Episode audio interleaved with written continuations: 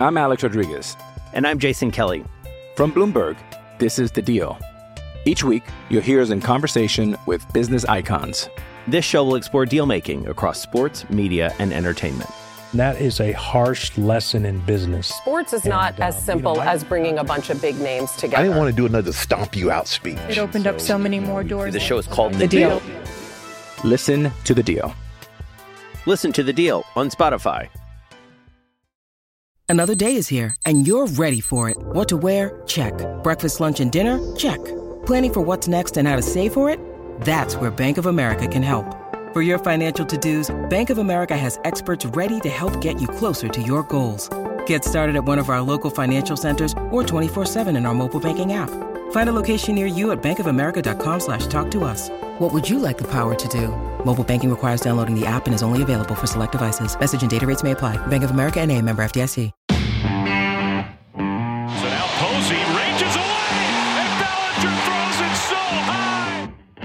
Some intangibles that those projections failed to take into consideration. The crowd was going crazy, there's not much in life that's better than that. You're listening to Garlic Fries and Baseball Guys with Mark Willard and Joe Shasky on the 95.7 The Game Podcast Network. All right, the next episode of Garlic Fries and Baseball Guys with Joe Shasky, Mark Willard. Uh, glad to have you along for the ride, but not necessarily glad with the way things have been going for the Giants of late. Look, it's a good time to dive in and talk about this because they've lost four in a row. The Padres series, you know, it's one thing when you're looking at Friday night's game and you got, uh, you know, you got a four-four tie late, and then you, you know, you get the late Wilmer hit. Like the Giants really battled there, and obviously Saturday was a one-run game as well. Um, but in the end, you know, you you got hammered. You you got hammered by a team that is filled with stars that were peppering the alleys the, the entire weekend. And and the Giants don't have that. So so here we are again, Joe. It's they're 22 and 18, but we're we're having the same conversation, which is are the Giants in a position of lack because they do not have the high priced offensive player? Yeah, you know, I I, I think there's going to be always that that overcorrection from the fan base. Like when you lose and you get swept by a team that has gone out and been very aggressive in free agency. I think natural inclination after seeing a four hit day from Machado is, oh my God, we don't have one of them. We don't have a three hundred million dollar guy, and I'm guilty of this. I just found myself thinking like this is about as low as I feel like the Giants will be this week and or this year, you know, this particular week that we're in right now. You look at the schedule, yeah, you got the Mets. After that it eases up a little. Yes, you get the Dodgers in June, but you've got some more winnable games. I feel like right now they've reached a spot where they're missing guys in the lineup, Brandon Belt. Their pitching isn't very good, and when you don't hit over a 2-day stretch, it feels boring. And so yesterday I'm sitting on the couch and I'm saying it felt very boring, but that felt more like a byproduct of not putting the ball in play. It's interesting. The conversation is always twofold. A, would the Giants win more if they had the high priced offensive players? It's kind of hard to say yes, quite frankly, over the last two years, because they've won a truckload of games. Yes. And so it's like, you mean if Juan Soto was on this team, they would have won 117 last year instead of 107. So I'll never buy that aspect. But the second piece of the argument or conversation is what you just brought up. And this is where I always try to listen to fans because in the end, this is A, a, team that's trying to win games, but B, it is an entertainment outlet. And therefore, I think the Giants do need to listen at least with an open mind when people say that the team is boring. Here's where I will, I don't want to say clap back, but I'll further the question because hmm. you say that the Giants are boring, at least when they don't hit. What if I said all baseball is boring when they don't hit? And what if I said, were they boring last year? Because they didn't have any big time offensive players last year either. No, they didn't last year, but they played a compelling brand of baseball top to bottom in that lineup. And it felt like I was getting a lot of outlier seasons, career years, if you will, for a lot of guys. I think a lot of this stems with missing out in free agency. And I also think Brandon Belt's absence is a big part of this. He's the best hitter on the Giants. uh, like in terms of power bats that they have. When he was healthy earlier this year, he was having an MVP like impact. Granted, it was a small sample size. And the fact that he got hurt again, it's like, ah, oh, here we go. And it felt like right when I started to wrap my arm around Brandon Belt as being like, hey, you know what? This guy's turned the corner. This is now who he is moving forward. An impact, middle of the order guy. He goes down and all those feelings of you don't have enough around him start to really come to the surface. So I think it's a combination of things right now, but it's not just the hitting. Mark, they're not pitching either. Yeah, and that's the big concern, which we'll get to in in a little bit for sure, because I think there's some things to to work through on that front. Um, but whenever we have this conversation, and and maybe this is going to sound weird for a moment, but I'll explain it. Yeah, you want to know whose whose name pops into my mind? I'm Alex Rodriguez, and I'm Jason Kelly from Bloomberg. This is the Deal. Each week, you'll hear us in conversation with business icons. This show will explore deal making across sports, media, and entertainment. That is a harsh lesson in business. Sports is not and, as um, simple you know, I, as bringing a bunch of big names together. I didn't want to do another stomp you out speech. It opened so, up so many more doors. The show is called The, the deal. deal. Listen to the deal. Listen to the deal on Spotify. Pablo Sandoval. And I'll tell you why.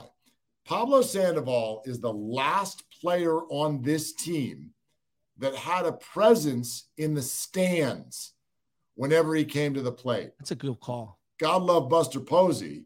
Um, and and and I'm sure a lot of people have Buster Posey jerseys, but you all know what I mean when I say that that never felt like that. It never felt like uh, a Tatis or a Machado mm. coming to the plate. He was steady Eddie, and he was everything to this organization. But Pablo had people wearing fur caps and and pandas and all this stuff all over their head. It had the kids. Kids were running around with their Pablo hats and uh, their panda hats, and, and so there was a reaction in the stands. And it's a fair point to me to say uh, a baseball team, especially in the day and age where we talk so much about attracting young fans, yeah, needs that. They need a player that makes people want to put on a hat or put on a jersey or wait for them to come up I've got family in Southern California who are Angels fans. I'm so glad you're bringing this up. They, they, are Angels fans, and the Angels stink traditionally over the last few years, but obviously they've got they've got this show. Uh, pun intended. it, it, shows up and makes you feel different, and yep. almost I would a perfect baseball team would be to combine the smarts of the Giants and the star power of the Angels and you'd get yeah. actually a team that could compete with the Los Angeles Dodgers. Well, I, I think you're kind of hitting on the head for me because like, on a day where I'm watching the number three overall pick from San Diego shine, the left-hander, I'm watching our number two overall pick continue to struggle, even though he hit a hmm. ball really hard on the nose. It's like that's what I'm gripped for. Hey, look, at least he made contact and hit a liner out to center field. It's just those things juxtaposed. And then I go to the MLB network and I'm flipping around and boom, Shohei Ohtani, Mike Trout. I look over St. Louis. I care more about their corner infield than I do my own entire roster right now. I look at the LA Dodgers and top to bottom, even though guys aren't necessarily clicking left and right, they've got players I care about. The Yankees on fire, Toronto on fire. I know people think baseball's boring, but I look at other teams around the bigs and, and I covet their lineups. And I don't know, maybe it's just the appeal of me not knowing them on a day to day basis. I, I don't know what it is. I look at my team and I just feel very vanilla right now. Well, here's why it matters this year and it didn't matter last year. Because if you are a baseball fan, again, I'm with you. You need someone who has a presence in the stands. Yeah. But if you're going to go out there and win 107 games and be in first place, then you don't really have – much to complain about. But last year, this team was amazing, not only against bad teams, but against good teams. Yeah. This year's team is not. The records are clear. They are 7 and 13 against teams uh, that have a, a, record above 500. Mm-hmm. They're 15 and 5 against teams that have a record under 500. So getting fat on the bad teams is the definition of being a good team.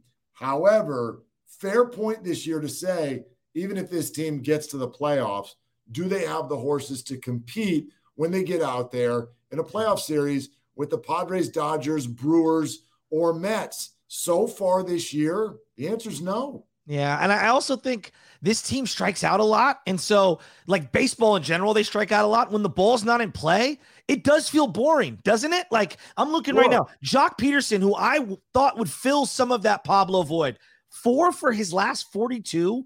That's a 0.95 batting average, 11 Ks. Crawford, 11 for his last 56, a 195 average. 19 Ks in the last 15 days. So, like, you know, as much as I want to see bombs and I want to see guys hit doubles, just put the ball in play. I'm sick of watching strikeouts. Well, you know, it crystallizes with that Friday night game. yes. Joc comes up to pinch hit, and you're going, okay, they're down, you know, but maybe Joc will put one in the bay. Yeah. And you're going to have one of those moments.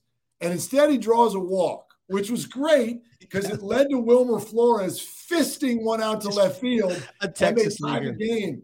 But again, I know what you're saying, which is, man, the kids want to go home with. Did you see them hit the ball in the bay? Mm-hmm. Not did you work a walk so somebody could pop a jam shot out to left field and tie the game and send it into extra innings. Uh, look, I love a Yastrzemski or Luis Gonzalez at bat as much as the next guy. The kids ain't leaning forward for Yas uh, and his normal at bats. Though I'll give you this nine for his last 21, five RBIs, 429. If you're looking for a lone bright spot, Mike Yastrzemski from 2019 and 2020 feels like he's coming back in 2022. Yeah. That's yeah. the one thing I'll cling to positive in this first segment. No doubt. And of course, he had the last really sort of like hit that felt like it had some thump to it when he broke the 6 6 tie in Colorado last week with a long home run that led to a victory.